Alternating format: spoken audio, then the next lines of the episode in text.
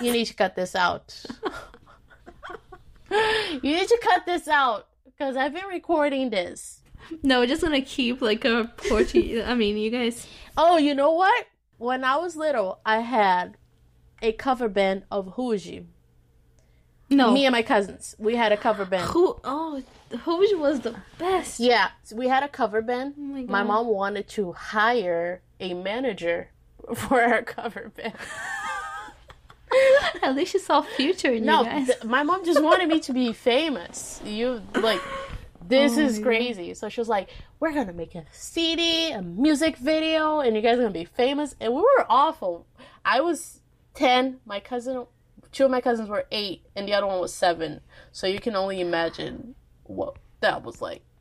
Oh Ridiculous, ridiculous. So hello, welcome to Suspiria podcast. This this is Stephanie. Uh, that is Carol. okay, cut that out.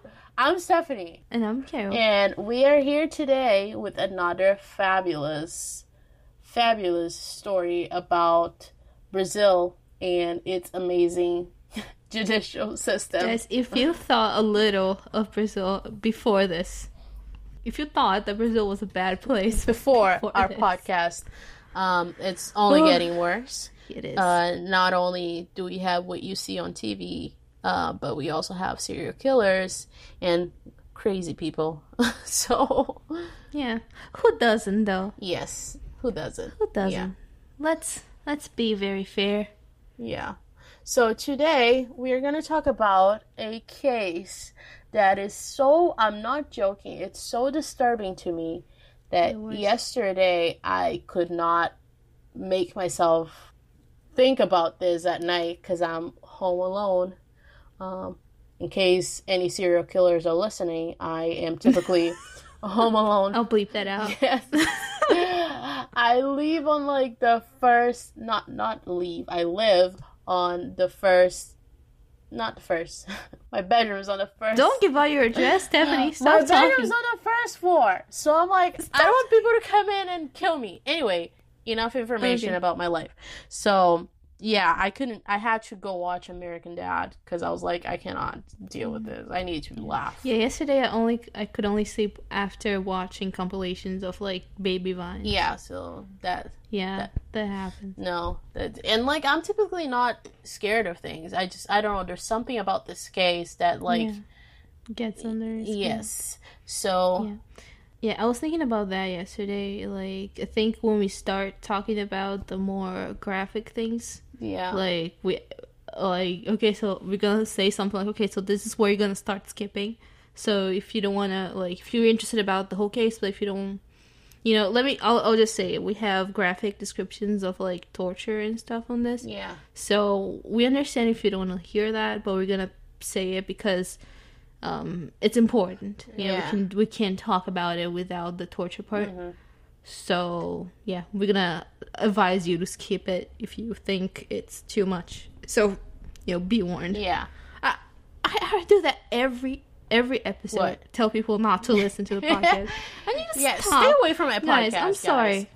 Yeah, guys, this is a horrible podcast. Yeah, No, no, I, I'm not. Yeah, you, you guys, you guys know what I mean, right? I'm just like afraid that people are going to like be, I don't know, triggered by something we say and then blame it on us. So that's why we always put the little disclaimer. Yeah, I'm just afraid they're gonna be triggered. Period. Like, I don't want to cause any kind of like, because I know that happens with other podcasts that like, some things they do, and that happens to me too. Like, they things they do get under your skin, and um, it is kind of horrible. And you just kind of can't bounce back, especially if you're like listening to your podcast, like driving and shit. Yeah, no, dude. Oh my so god! So I always yeah. listen to podcast driving, and I. I drive a lot, and I like during the winter, four o'clock. It's pitch dark in um, Mhm. Boston, so sometimes I'm driving and listening to a podcast, and I'm like, oh god, I'm gonna get killed, aren't I? I this is it. Yeah. It's tonight. So hmm And also, I kind of blare like I play really loudly, and I just imagine like people listening like from outside, like just me like sitting on my car, both hands in the wheel, and listening to like murder and shit. Yeah, like yeah. like I get. I feel like I get some stares. you know, for real. I, I'm listening. I've been listening to a political podcast, and um, they were talking about the election. And today was pretty hot in Boston, so I had my windows down because I hate air conditioning, and it was pretty loud. And I hear the host saying something about Trump, and the guy on the car next to me was just looking at me like. What are you doing? And I like slowly rolled up my windows and turned on the AC. I was like, "Yep, this is it." Are there a lot of Trump supporters in Boston? Not in um actually maybe I don't know, but um You're lucky. Here, I don't wait, listen, let me finish. I don't know. However, I work in the North Shore. I work um about 30 minutes from the New Hampshire state line and there's a ton of Trump supporters in New Hampshire, so we get a lot of them. And obviously, I work in a bank, if I haven't mentioned that before. So I obviously have a lot of older Caucasian customers. so some of them like Trump, and others absolutely hate him. So you probably have a lot, right? Florida. what sucks is that um I think the Trump supporters that we do have, they're so vocal and like on your face about it. you know? Yeah. So like all the stickers possible. Yeah, see, I feel like most people yeah. here in Boston, even if they support Trump or whatever, uh, since Massachusetts is such a quote unquote progressive state, they wouldn't be very open to saying it. You know? One thing I've seen here though that it made me very happy, I'm not gonna lie. And it's it's like the kind of thing that you look at and you get mad at and you read the whole thing, you're like, oh it was like uh, make America great again. And below that it said impeach Trump. Oh, God. So I was like I don't want you guys to Yeah, think this is like- a political podcast. But, like, No, we just but I have mean, our we have our own opinions. opinions. Yeah. it's. Let me just be um, make really clear if you guys didn't notice. Yeah, if this is your first episode, we're both immigrants. Yep. So we're both. I'm gonna say that it's not like we're illegal immigrants. Okay, we are. Well, not that there's a that big of a difference. Yeah. But it's kind of hard to um, be with a group of people that kind of doesn't like you just for the place you're born in. I have no control over that. So I'm not gonna be for someone that is just against my interests. Yeah. Period. And like I feel like my biggest problem with this whole thing is that people don't understand how undocumented immigrants become undocumented immigrants. So like I actually I typically don't even bother like arguing with people because I don't like I'm one of Mm-hmm. Yeah, those people that if I start arguing with you you're getting knocked down because I am I'm gonna punch you. So I If can't. If it's social media, I just report. I just Yeah. guys i report so many comments facebook actually reached out to me with a survey of why i'm reporting so many things Yeah. So but it was like it was like a, we're interviewing a small group of people do this We're like interviewing $100 the gift card and i was like yes and i tapped on it and it was like a survey like why would you bo- bother reporting like have you reported like it was all about reporting Facebook was like, Dear Carol, we're interviewing the snitches and we noticed that you are also a snitch. So let us know why. I am totally a snitch. Oh. I'm I am proud of that. I don't Snitches get stitches. so today, going back to topic, Oh my god, snitches snitches get stitches. That is kind of related to our topic. um That was a great segue. okay, that oh anyway, so today we're going to talk about for the first time in our podcast, we are not talking about Carol State, where all the psychopaths are from. Wow. We're talking about whose state? mine, my Yay. state. So we're talking about the case of the Naves brothers, which happened in my home state, Minas Gerais, aka Texas of Brazil. Although we are not I don't think it very is Texas. I, was, I think it is. I think it's Wisconsin of Brazil. Uh, I'm very offended. So just because we like cheese, okay? um, I'm sorry. I had to make that joke. I was. I, I worked on it really hard. I'm gonna leave right now because I would rather be Texas. This podcast is exactly. I would much actually. I don't know. Anyway, so the I'm so sorry. Anyway, so the Nav the Naves brothers case is a big um is a very big important case um Mm-hmm. regarding the Brazilian judicial system because it was a miscarriage of just miscarriage of justice. So um, it happened in 1937. Brazil had been under the Vargas era for the past seven years and is now living in the Estado Novo period. The country is formerly known as the United States of Brazil, and Getúlio Vargas maintains the country under a dictatorial regime. So this is a very, very, very, very, very controversial uh, topic when it comes to Brazilian history, because a lot of people say yes, it was a dictatorship, and some other people say no, it was just like military order or whatever, however they want to phrase it.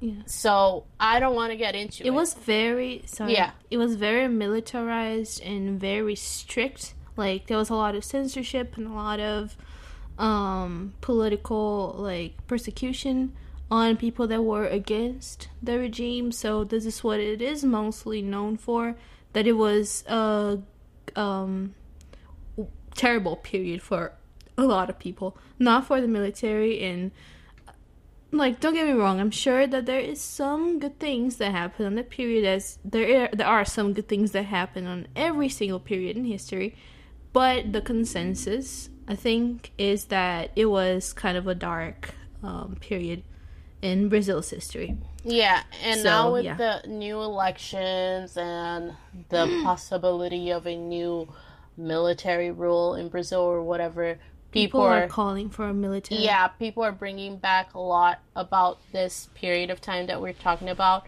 I don't. I'm Mm-hmm. not gonna sit here and be a hypocrite. I only went to school in Brazil up until eighth grade, and we didn't really go Mm-hmm. very deep into it. So I'm not very like. I don't really know all the details. I only know what I see on Facebook, which I shouldn't believe in because Facebook is not a news website. so we established that on our last yeah. episode So I, I I'm just putting it out there. I'm not trying to step on anyone's toes. That's just how Wikipedia mm-hmm. described this period. So the crime took place in Araguari, which is a town in the western side of my state, Minas Gerais. I've actually never been to Araguari or any anywhere around that area. I'm from the capital, Belo Horizonte, and I've been all through the eastern side of my state. i've been to some cities in minas but i don't i was so sleepy doing that trip i don't remember Wow. I'm sorry. No, it was like a school trip. No, I I, I went to see all the um Baroque art and Oh, stuff yeah. and all the couture. It was pretty. It was really cool. I remember seeing and guys, you you know I'm a weird person, right? So I remember seeing one of the churches and stuff, and they used to bury people inside of the church. That's what kind of like stuck with me, and that was actually really fascinating because I, I like just picture people sitting like through Sunday service, smelling like corpses and oh, stuff. Oh, And I was like, oh my god, you know, church is already not the funnest thing. Can you imagine? Yeah, but this is what kind of stuck with me. But everything was really pretty. I remember that. Yeah. But this is not pretty to the crime in the case at all, guys. I'm sorry. so, um, Benedito Pereira Caetano, he was 32. He was a merchant who borrowed money from his dad to buy a large quantity of rice to sell as soon as the market prices rose. So, um, Brazil at this time was very much a rural, see, I can pronounce it now, rural uh, country. And especially my state, there's a lot of like farms, rice farms, corn farms, ton of stuff like that in my state. Uh, my grandparents actually grew up in rice farms and stuff like that. So um, that's what's going on in this uh, period of time. Um, so Benedito's cousins, uh, the brothers Sebastião José Naves, who is uh, 35 according to Wikipedia, but he has been cited on other websites as being 32, 30, and like all different ages. So I'm just gonna stick to what Wikipedia said. and um, Wikipedia is always right. yeah, it's not like anyone can edit Wikipedia. no. Anyway, and Joaquim Naves, uh, he was 30, same deal. Some websites cite him as being 27, etc., etc. They are uh, the business partners of Benedito, and they're also merchants. Uh, the three of them were the joint owners of a truck. Is it like a truck, like car truck, or like a truck, truck, truck? I think it's like a cargo Huge. truck. Oh, okay. Yeah. Yeah, not like a Truck, truck, truck. What's that mean? not like um not like Not a a 4x4, like a Silverado. car. yeah. Like a truck truck. Okay. The market prices for rice are on a steady decline, which forces Benedito to sell the rice for a much lower price than he expected. So he was expecting like 90 contos reais, so that's approximately 30,000 US dollars at the time. And he received that payment in cash. However, the total debt that he has was um 136 contos reais. And I mean, I don't know how much money that is in US dollars, but um, the money he made wouldn't be enough to pay back what he owed. So on November 29th, he decides to run away from. So on November 29th, he decides to run away in order to avoid paying the debt, and he took the cash with him. His cousins, knowing that he had vanished with a large sum of money, file a missing person report. So they're concerned that um, something happened to the brother because he had the money. He went like to party, like on some bridge, and he had all the money on him. And no, it's really dangerous. So yeah, they're concerned about the safety, safety, safety.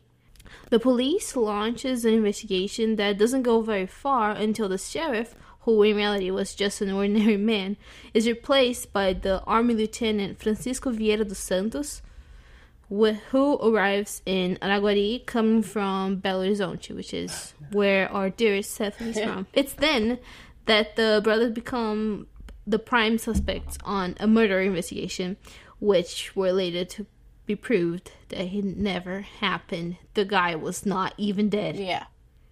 guys. It's there were many different dates mentioned in every article I read about this, so I think the it's best if we leave out specific dates out because you know nothing. I mean, things were documented and stuff, but because everything is kind of corrupt Yeah. around that period, and they're trying to cover shit up. Um, do we trust the dates? Really? No. we don't. Yeah. So, Remember can I read that? two words. Pope Joan. The female pope, Pope that Joan? was completely erased from the Catholic Church. She existed. Okay, anyway. Wait, a woman? Yeah. Pope? Oh my god. Oh, I never heard about that. We need to talk about this in the end of the episode. Remind me, Pope Joan. Pope Joan. Okay. Okay, anyway. so the brothers um, were both already married uh, by 1937. Sebastian had two sons, and Joaquim had a daughter. Their mother was Ana Rosa Naves, but she was known as Dona Ana. She was 66, not 71 like I wrote here. She was 66. Uh, Joaquim had um, allowed his cousin Benedito, the missing man, to stay over his house for the past couple of months. Um, the house was also used to store the Ford V8 truck that they all owned together. Um, and they used it to transport grains to be sold around town. Once they reported um, their cousin missing to the sheriff, sheriff quote unquote, which was just a regular man, um, Ismael Who needs a degree for that, right? yeah, the sheriff's name is Ismael Nascimento. He was also the one accountant in town, so he like had two jobs, sheriff and accountant. Hmm? Oh, because those things are totally related.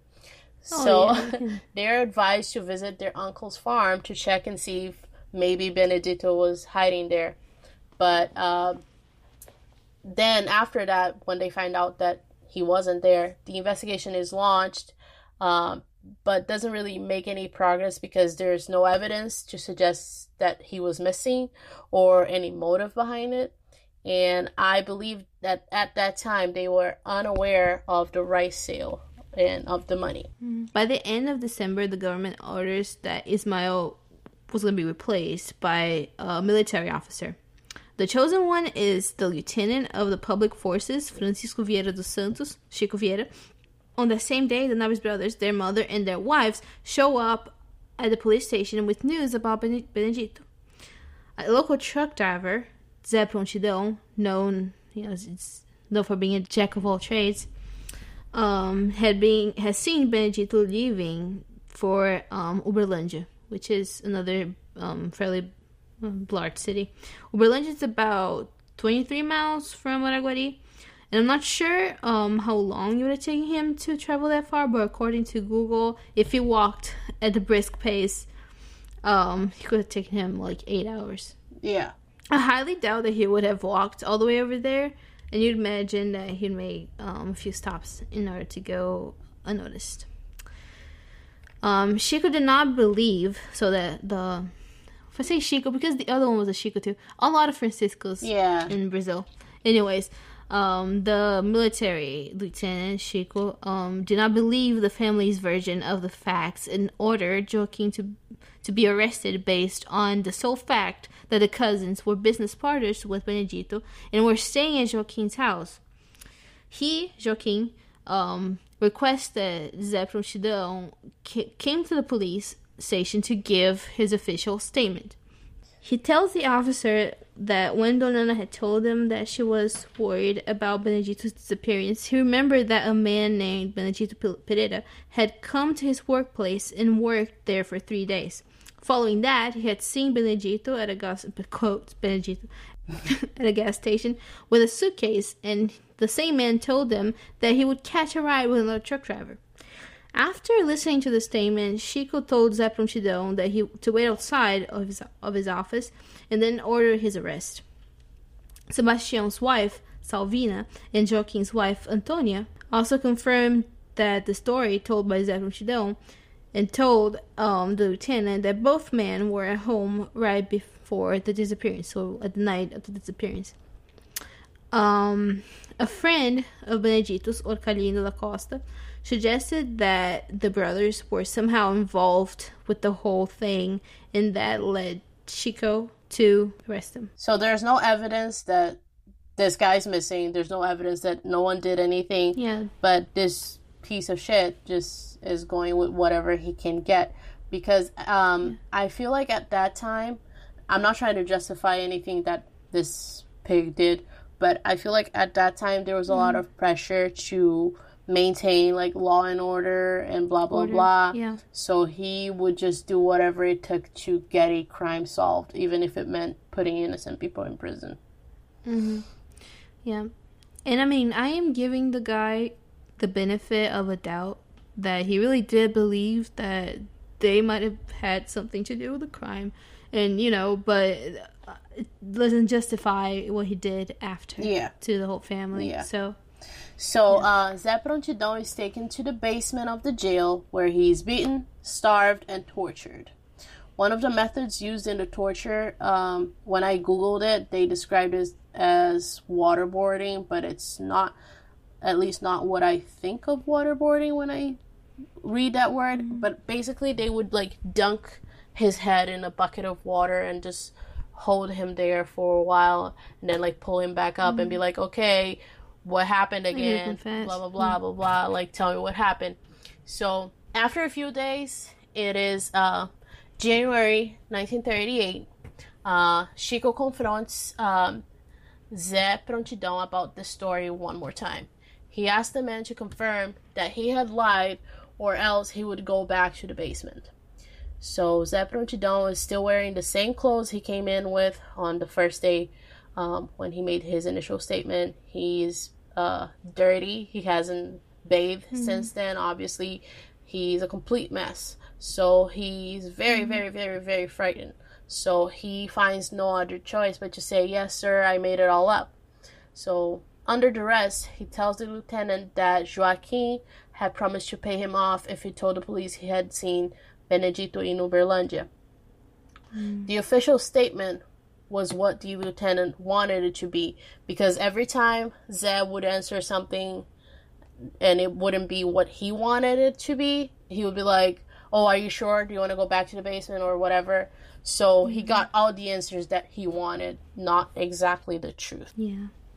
Which, I mean, that does remind me a lot of like coercive um, interrogation behaviors that I've seen here on some cases, even here like in the U.S. Like um, Brendan Dassey, hmm Yeah. where he's like saying things and he goes like, "Are you sure?" But it's like a whole different level Yeah. of interrogation technique that is just awful. Like it's just ugh. Yeah, and I think in this case it's even worse because like this poor man has been in the basement for I don't know how many days. Hasn't had any mm-hmm. water, hasn't had any food. He's just getting beaten up every single day, and he just wants to go home. So he'll say mm-hmm. anything that yeah. will take him home, I guess. So while he took Zeppelin statement, Joaquim and Sebastian were being questioned, quote, questioned in the basement. Their screams could be heard from afar as they were being tortured. The rumor that they had killed a cousin over money starts spreading around town as, as its population starts believing the lieutenant's version of the facts. The brothers were formally arrested by now and tortured, deprived of water and food, and completely naked, but they still refusing to confess to a crime that they did not commit. Yeah. They're held in underground cells that are humid, not allow visitors or to even see sunlight. Chico states that he would get blood out of a turnip if that's what he needed to do in order to get a confession out of him. He takes both naked men out into an open field, orders that they're to be tied up to a tree and their bodies are covered with honey so that they will be attracted um, attracting um, insects and while they're being threatened and hearing shots being fired in the air so that still doesn't work for them they didn't commit the crime like so they're sticking with their story Yeah. but it's hard. And it's um it's interesting that um these men were very very like strong like mentally strong because i would have broken like very Yeah. quickly and they were just like no we're innocent. We didn't do anything. We're not going to confess because we didn't do anything. So yeah. So this is when it gets a little worse than that guys so skip yeah uh, if you don't want to skip a few minutes here. yeah this is yeah i mean everything else was bad but this what kind of got me so yeah i mean So this is when uh, Dona Ana, who is 66 years old, their mom, mother of 12 children, she's arrested in an effort to coerce a confession out of them. So the officers strip her naked and tell her sons to beat her up. And when they refuse to, Chico and the other officers start torturing her. Their wives and children are also taken into custody. Uh, the women are beaten, slapped, punched, kicked, and the officers hoped that by seeing their loved ones suffer, one of them would maybe confess to something. But uh, throughout, this is like what really got me. Like, I was disgusted. Um, throughout this whole thing, they obviously, these men are evil, they're heartless, so they're obviously not caring for the children. And Sebastian's son dies because his mom was getting beaten and she couldn't breastfeed him. So, and he was a baby. yeah Yeah. So this is the most gruesome part, like aside from the baby that just died, uh, of this whole thing for me. Um, it took me a while to wrap my head around the cruelty here, and even then, I can't really understand how like how do you do this? After the beatings didn't work, um, the brothers and their mother were tied up naked. The brothers were facing the mom, and they were left there for a week with no food or water.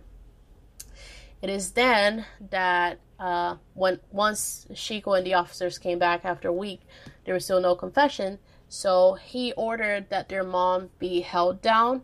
Um, but in another documentary, I watched her being tied up to the floor, like in a weird position, like a starfish position. Um, and he started to rape her in front of her sons. He called on uh, several of his officers who raped her again and again and again and again and again and again. And throughout this whole thing, she was obviously screaming and crying, and she was begging um, that her sons don't confess to a crime they didn't commit. After realizing that she would not be broken, uh, Chico let her out on parole. Yeah, like who does that? She, just leave. so They they just raped her how many times, and they're letting her out on parole. Like she did anything. oh, and they were watching like every move of hers. Yeah, they made. Yeah, he made the. I mean, not, not only they um had made um the brothers watch their families, like their wives and kids, um getting beat up and stuff. They watched their mom, like getting raped. Yep. I honestly cannot think of something that is worse Yep. Than the torture those people are um being put through. Yep. Honestly, it's just. So, Dona Ana enlists the help of João Alami Filho, who she had reached out in the past, but um, he had doubt the bro- the brother's um, innocence. So he files uh habeas corpus. He, he believes now, I guess. Yeah, Right. because he did it. Like after seeing yeah, all that. After so basically, what I um, because I watched a documentary on this, and his daughter actually was talking about it. yeah, I she saw said that. that. Yeah, she said that Dona Ana came in and she like knelt on the floor and she was like, "This is what happened. Mm-hmm. You have to believe You have to yeah. believe me." And that's when he started believing, but he didn't Mm-hmm. before that. Yeah. So the lawyer, it's a lawyer. Yeah, right? he's a lawyer. Yeah, he files a habeas corpus because there's no body on all this. Yeah, so um, he files it on January um, 1938, which he reports the brothers' unwa- unwarranted arrest made with the intention that they confess the alleged guilt or responsibility for the disappearance of Benedito. And new witnesses are heard, and one of them is um, Guilherme Malta Sobrinho, which who states that he had seen the truck in the middle of the night, and he that he believed that they were guilty, the brothers, Ridiculous. and um yeah, they're bit, beaten throughout the whole judicial process, and at one point Sebastian is beaten severely that um and the officers they believe that he's dead. They abandon him in a field and return to their posts. Who cares about it? Yeah. Yeah, when he comes to, he wanders around for a while and finds someone to bring him back to town where he surrenders to the police despite being advised not to. Yeah, so he was so like he he wanted to prove his innocence so much that he Innocence, yeah. had like he had the chance to just disappear because they really thought he was Yeah. dead. Uh, not dad, dead. Dead. yeah, they really thought he Yeah. was dead, and but he was like, no, I I refuse to be a runaway or whatever. I'm gonna tell my Mm-hmm. Yeah, he's, he's yeah he's not supposed to be hiding of anything. Yeah. He didn't do anything wrong. Yeah, Yeah. So Joaquim finally breaks after officers separate him from his brother and fake Sebastian's death. He decides to confess for the crime and tells him that his brother had gone to Uberlândia with his cousin and that they approached the river for some water and had strangled him with a piece of rope. As the body fell on the ground, he said, they found out about the cash and took it all. They disposed of the body th- by throwing it on a waterfall nearby and buried the money. The final step on their plan was to pretend they were concerned about the cousin's disappearance once back in Araguari. Knowing that the confession was false, um, Chico forces Joaquim to walk him through the crime and the men to the crime scene. So, like, um, the place where he buried the money, Mhm, right? yeah, Yeah, and um, he digs hole after hole trying to find the money. He changes his story a few times to try to explain the fact that the money is missing. so I've seen people describe that this was the worst part of the whole torture because he knows that if he didn't find um, the money, like where the place he buried, supposedly buried the money, he would be tortured so much more. yeah. So yeah, Yeah, and it's ironic because um, Chico knows that this is a lie. He forced them to to like admit to a lie, and he acts as if he's mad when he doesn't. Uh, when Joaquim digs the ground s- several times and doesn't find the mm-hmm. money, like you're a piece of shit. Like, I can't. yeah. I guess I guess it's trying to fish for like a more believable story because, but how can you do that when you have put how many weeks of torture? Oh, it's been months, I think. Months. Yeah. Like, how can you expect that someone could come up with a believable story after all that? Yeah, it, it's ridiculous. So after he gets the confession, confession, quote unquote, Quote unquote.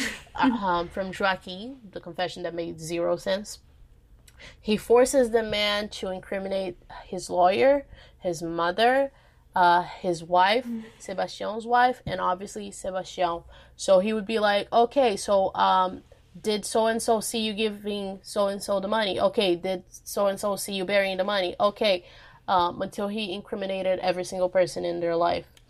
Um, one of the officers threatens to kill their daughter, so Antonia, his wife, um, decides to tell the lieutenant whatever he wants to hear.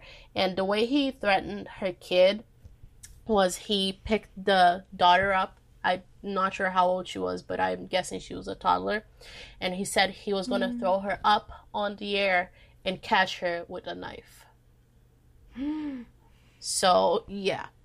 At this point, they've already killed the one kid, too. And let's let's pause here for a second and um and say that's and say that there's people that want um the military regime in Brazil to be reinstated. There there's people asking for that that they say that this was better times and everything was great. So continue. no, it pisses me off so bad, you guys. I mean, Like yeah, like I have no words for this, but okay, so uh, she decided to just tell them whatever they wanted to hear, just so they wouldn't kill her daughter. Uh, so Salvina, who is Sebastian's wife, she was like, "No, no, no, my husband didn't do anything. He's innocent. I'm telling you, I'm telling you, he's innocent." So Chico um, yells at her, berates her, and it still doesn't work. So he tells his officers to take off her clothes because he knew what she wanted. And she struggled against the officers for a little while, but uh, eventually they held her down and raped her. So, hours after being tortured, she too decides to confess. So, man. yeah. So. So, okay, now they went to trial for this, right? Yeah. And on the first trial, the jury acquits um both men. So six of the seven people the jury acquit both of them. But they aren't allowed their freedom because the Supreme Court at the time did not recognize that the jury's decision is sovereign per the um, constitution they had at the time. Remember, it was a military. Yeah, so they created- people. They really don't matter. They created Yeah. a whole new constitution that just lets them do whatever the fuck they want. That's why they get away with that kind of stuff. Mm-hmm. Um, it's then that the decision and sentence of the brothers to uh, 25 years and a half in prison, which they will later be reviewed and adjusted to 16 years. On May 25, 1946, after spending eight years and three months in jail, the brothers are sent out on parole for good behavior. Yeah, it said that they were like for them. model prisoners, which I can only Of course, they didn't do anything. no, no, obviously, but I you see this this expression model prisoners bugs me a lot because this is like mm-hmm. the this is like the most oppressed quote unquote that Brazil ever was in the history uh well after the Portuguese came in and killed all the Indians. But um uh I feel like this is the most oppressed that they were. So I feel like being a model prisoner just meant that you got the shit beat out of you and you didn't complain. Yeah. They wouldn't, you know, cause any trouble, maybe, but They would still get beat up, I would think so. Yeah. And I don't I didn't see anything about um what their lives in prison were like, but I wouldn't be surprised if they had to endure torture and stuff while they were there too. They definitely because like um I'm not trying to link this to another case, but I remember when I saw the documentary on Bonnie and Clyde, and when Clyde was arrested when he was like 17 or like really young, he got raped like multiple times in prison. So you can, and he was. I think he was arrested for like stealing something. So you can only imagine what someone who murdered another person in 1937, Supposedly. yeah, endured in prison. So on May 22nd, um, 1948, Francisco Vieira dies of a stroke uh, in Belo Horizonte, which is, you know, Get get, what you deserve. yeah. Merely um, three months later, on August 28th, Joaquim dies in the hospice. He had, hospice. He had been living um, to treat illnesses resulting from all the torture he had endured. Sebastian sets out on a mission to prove their innocence. Um, Joaquim didn't really um, recover. Like I've seen um, p- places describing him as like weaker than his brother. Yeah, But I totally get it. Like I wouldn't have. I would have um, broken. like yeah on that documentary we saw uh the i don't know who she was but she says that like if somebody breaks your leg like the leg will heal but like the trauma from having your leg broken that will last forever Yeah. and they had so much more than that Yeah, so yeah. yeah So 15 years later, July of 1952, Sebastian receives news uh, from his cousin Fernando Naves, um, warning him that Benedito was alive and well, and he was at his father's farm. So guess who came back from the dead, huh? And um, I thought it was interesting that they said he received a telegram, and he didn't know how to read, so he had his son read it to him. oh so man. that just shows you like what kind of people were being accused of murder. Um, so when he received the news, he requested authorization from the local judge to leave town because even though it's been mm-hmm. 15 years, on he was on mm-hmm. parole, so he couldn't just leave. The judge told him, you know, never mind, you have nothing to prove to anyone. You have nothing, like, you owe nothing to the justice system. But he was like, no, I'm gonna prove that I'm innocent. Yeah. He asked a reporter named Felicio de Luca Neto to help him convince the local sheriff to uh, join them in their journey. So Felicio, Sebastião, and a corporal named José Marques went to the farm, um, leaving an empty seat in the car for Benedito. So when Sebastião and Benedito saw each other, um, he was afraid that Benedito was afraid that he was gonna be beaten or killed or something by the by his cousin because you know. Yeah. but no, they just um hugged each other and Sebastião told them that thank God you're alive. Let's go to Arag- Araguari and tell everyone so um you can see that my brother and I are innocent. The, towns- the townspeople wanted to lynch Benedito. Yep. Sorry. Um, because the last episode, you, you see how lynching is kind of part of the culture somehow. yes. Yeah, I guess so. I mean, yeah. So the townspeople wanted to lynch Benedito, so the sheriff had him arrested for his own protection. Benedito alleged that he had been robbed by three men who took all the money. So back then, um, when he went missing, ashamed that he wouldn't be able to settle all his debts, he ran away, um, taking a 5 a.m. train to Anápolis. He kept hopping from town to town, alleging that he didn't know about anything that had happened during his absence. So he had no idea of anything that happened to his cousins. Yeah, I found that really hard to believe. Mm-hmm. But he did change his name, however, and I mean that kind of shows that he was at least a little bit aware. Yeah. Or it. that he like had the intention of hiding something. You know? yeah, hiding something. I mean, someone could say he, he changed his name because of his debts, but I don't think he would go to that trouble. Yeah, no, because for that. especially like Benedito at the in 1930s Brazil, this was like a common name. it's like everyone. Is. Yeah, So he was now known as José Alves Gomes, which there's probably at least 15 other people per town with that name. Mm-hmm. So really common. he said that he had come to town in order to pay all he owed. How many years later? 15. Mm-hmm. Many doubt that um he is who he say he is. He is who he says he is, Carol. Um, and the only people that could prove that he was in fact Benedito was his wife and children, and they had died. Like he, they died on the way To, To testify, court. yeah. to testify. They died in a plane crash. Everything, everything just doesn't work out. How out. creepy is that? That's like Lynyrd Skynyrd levels of creepiness. I know. So, despite that, um, the Naves brothers were officially exonerated in 1953. Yes.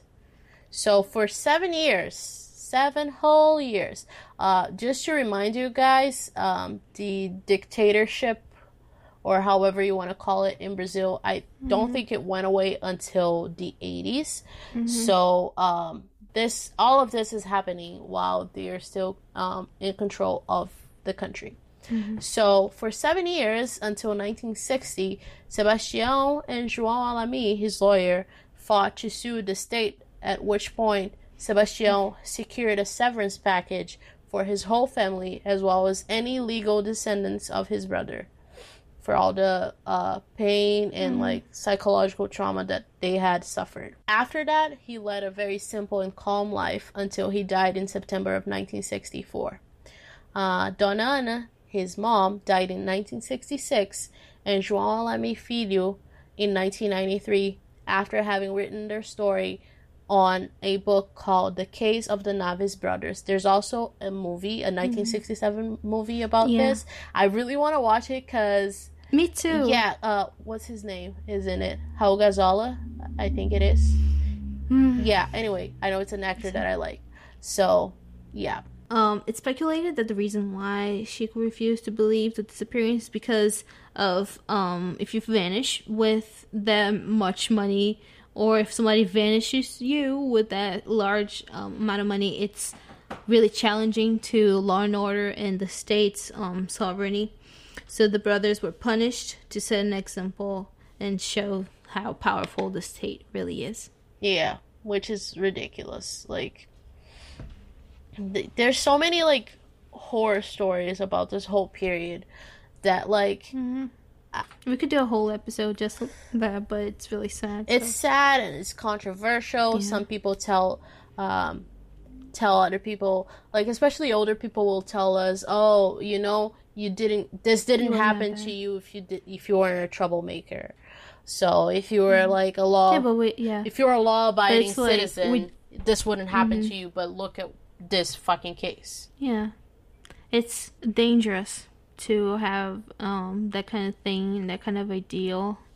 Um that this is great, you know, because I mean, just I I, I feel like on paper, like having Mm-hmm. the military come in and like put the country in order is great, but Mm-hmm. uh, you have to remember that like especially with like r- like I don't want to say military because I'm going into the Air Force, but like especially with people that are so obsessed with power, it goes Mm-hmm. to their head. You know what I mean? yeah. And like, Yeah. yeah, there was so much more happening throughout this whole thing. They they were like censoring, like newspapers were censored. Music was and censored. songs. Yeah, so Everything. it's not very like, it's not that simple. Mm-hmm.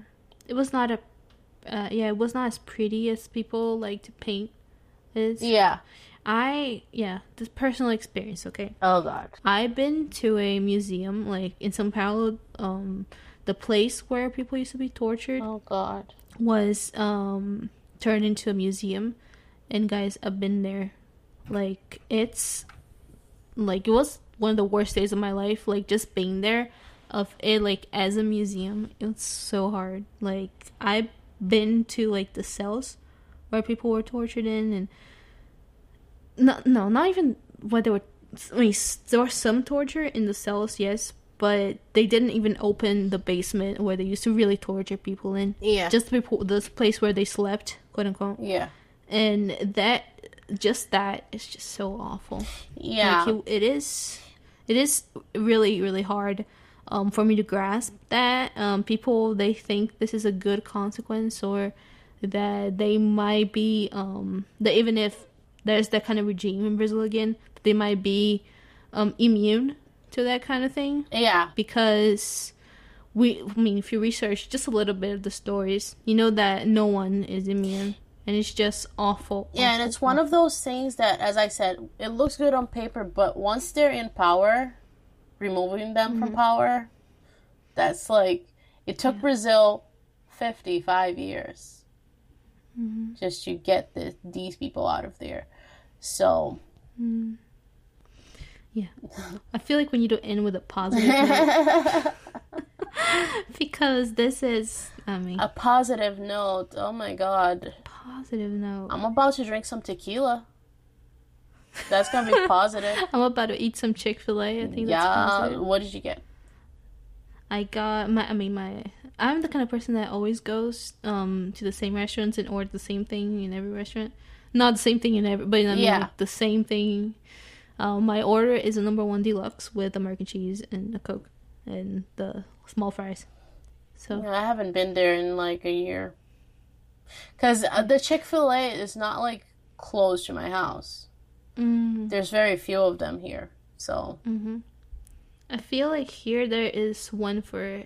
I mean, it's not compared to the quantity of McDonald's that we have. There's so like every street mall has a McDonald's, a Burger King, and a Subway, but there's quite a few like Chick Fil A's no. around here. There's huh. But I can only think of one location actually. No, actually Mm. two. I lied. So I had Wendy's today. It was great. ah, I had Wendy's yesterday. Yeah. I love American fast food so much. I man. love junk food. Like man, I love junk food. See, my mom doesn't even make like Brazilian food anymore. She makes like healthy food, which is even worse. Mm. So, uh, but I don't care for like rice and beans.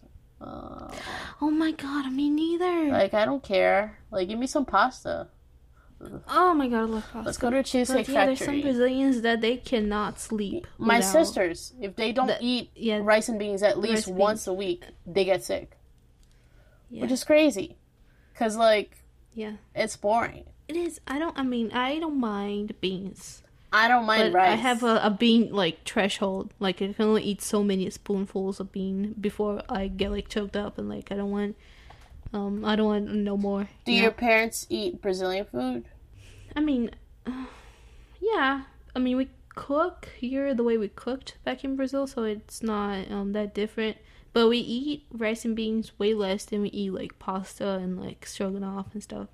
So, man, stroganoff's the best. Yeah, I love it. Do you like Yeah. chicken or It's- beef? Stroganoff. Both. I don't like the beef one. I only like chicken. Yeah, I think chicken is best, but I don't. I don't really. Um, I'm not really part of the debate. I don't care enough. I'm sorry. yeah, the chickens. Um, not chicken, chicken and beef stroganoffs. Um, are different than what you Americans think of. Um, when you say stroganoff, just Google Brazilian stroganoff. Yeah. But you Yeah. know what I like? Brazilian junk food. Pastel, coxinha, the best. pamonha. The best. Dude, there's yeah. The, the thing is, me and Stephanie, we're living in both living in areas that um they are kind of riddled with Brazilians, so we don't miss that kind of thing because they are so present in our lives. No, I miss So, some things like pamonha. I bought I No, pamonha you can't find. I, I don't think I've ever eaten pamonha. In your life. Yeah, anyway, that's corn, right? I like corn. Anyway, no, but I mean it's June, right? Yeah. I probably will eat it this year. eh, So pa- I love. Don't eat the salty one. The sweet one is the Okay, sweet, with one. cheese. Of course, always Yeah. sweet. Okay. But Alright. um, I pamonha is like tamales for um Hispanics Mm-hmm. out there, but I don't think tamales are as good as pamonhas. I'm sorry. Yeah. So I tried tamales. I hated it. I tried uh some frozen pamonha that a Brazilian one was selling. It was disgusting. So next week, I promise. This is on tape, so I have to do it. Oh, okay. I'm going to the Brazilian Winter Festival, and I'm gonna eat pamonhas. Man, I there is this um party that goes on in Brazil every um June ish. Mm-hmm. That is kind of like a It's the Winter Festival. celebration. Yeah, the Winter Festival. It's like a celebration of our um rural, rural, Roots. rural. rural roots and everything. It's um, Everyone wears plaid. really cool, and they yeah they you're plaid, you dance. Um, how's it called? Square dance. Square dance. I don't know. a little different. I don't know how to say that in English. Yeah, no, it is. I think the equivalent square dance. Oh, okay. yeah, a little uh, square dance ish. Um, it's it's it's really really um cool, and every year I say I will go to one, and I never do. Yeah. And I'm here, I'm promising on tape that I'm going. Okay. year. I'm going, and I'll post um pictures of the food on Instagram. Same. Same Z's. Yes. Um, yeah, that's my it was my favorite thing in Brazil actually. Oh man, I loved it too. Yeah, cuz I always danced every year. Every year. I always danced at school. Always, I liked. Uh, yeah, I like going and liked um dancing Yeah. on the thing. Yeah. Uh-huh. Yeah.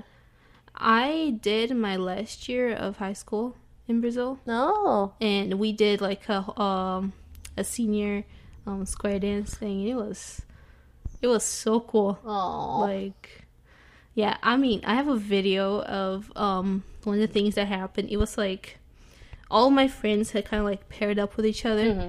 And there was only one person that didn't had a pair, and it was like the guy that all the girls had like crushes on. I didn't really, Mm-hmm. but he kind of like walked down. and he was like, "Does anybody not have a pair?" And I was like, "Me." And so we danced, and everybody was jealous Oh, and it was shit. cool. But I, I mean, I didn't really like him. Anyways, um, yeah, and I mean, he was like drunk out of his mind on the thing. So it's, I mean, everybody was kind of drunk except me. So uh, Can I say something depressing about having a Yeah. crush? The guy I had a crush on in Brazil, he died. no, Yeah, like three years ago. really. Yeah. Anyway, finish your story. Oh my god, I'm so sorry. Anyways, I used to study in a um Catholic school. oh God. Yeah, and I mean, it was like a nun Catholic school. Oh you know? God. yeah but it was it was pretty okay like they let us do shit and i mean it was it was not um that bad Mhm. i liked it actually like I don't, I don't have any horrible experiences on it but this is something that kind of stuck with me like so okay i want you guys to imagine all right um the kind of setting that the dance that we do is involved is kind of like it mimics a wedding Yeah. right? Mhm. So yeah, so all the couples go in. It's like the wedding court, and then um the groom goes in, Yeah. whatever, and then the bride goes in. Our bride was like uh, he was what, like six foot, like six twelve, like man, like dressed as a bride. Oh, it's God. funny, yeah. And so he um he came in like dancing to a song that was like it had like frog sounds in the back, Mhm. Pedreca Suicida, right? So it was like uh, a a I'm not gonna translate, but the thing that matters is he it was like in the courtyard of the school, Mhm. right? And so he um jumped on the like the goal, the football Yeah. like goal, Yeah. And jumped. Uh, like he was drunk, of course, but he like went up on it and like jumped on the floor, Yeah. and he fell like butt first. Like, Oh my ground. God. Yeah, and in like all the nuns were like behind the the football goal, so Oh he fell like God. right in front of him, and he just like got up and like. And you But, have that I on mean, it video? was- I have that on video, Oh. and I was like the last um girl on the line. And so it was like right in front of me that happened. I freaked out, didn't know what to do, but it was really funny. All the Like, see I'm gonna, I wonder if I can post that. But anyways, it's, I mean, you can really see Yeah. who's who Yeah. in the videos. It's far away enough, but it's precious. all the videos that I had um of my school and like pictures and stuff like that. Uh, shortly before I moved here, someone broke into our apartment in Brazil and took my computer. Oh, no. Yeah, and my camera. So like pretty much I don't have a lot of like videos cuz oh, and then after that what I could recover, I put it on an um external hard drive Mhm. and I can't open anything on that Oh, no. external. I have it, but I just can't access the files. Take it to Best Buy. The Do you think they would be able to access it? ah, I mean Best Buy. They kind of do um help you with that kind of stuff. I see a lot of old people there, but I don't think there's a lot of I don't think Best Buy people actually know what they're doing. I feel like they Yeah. only like I mean, they did found. Have you ever seen the story that they found um porn, like kitty porn, guy's computer, and they called the Oh. police and stuff on him? so maybe Yeah. I need to go to Best Buy. Maybe you need to go Best Buy. Yeah, I'll think about Yeah. that. But I mean, yeah. no, yeah, but I had like Should we? Can we talk about stores and stuff and brands on the I podcast? think so. It's Or should we just bleep out no, with I like think a Best Buy doesn't no? care if we, Uh, you know, yeah. we're not like I mean, they are paying us for this ad, so it's okay. we're not advertising. we're just saying. kidding. no, but like, um, what was I gonna say? Yeah, you went to a nun school. The last school I Mm-hmm. went to Brazil was a technical school. So there were 40 boys, no, 36 boys in my class and five girls. Oh man. So that was interesting.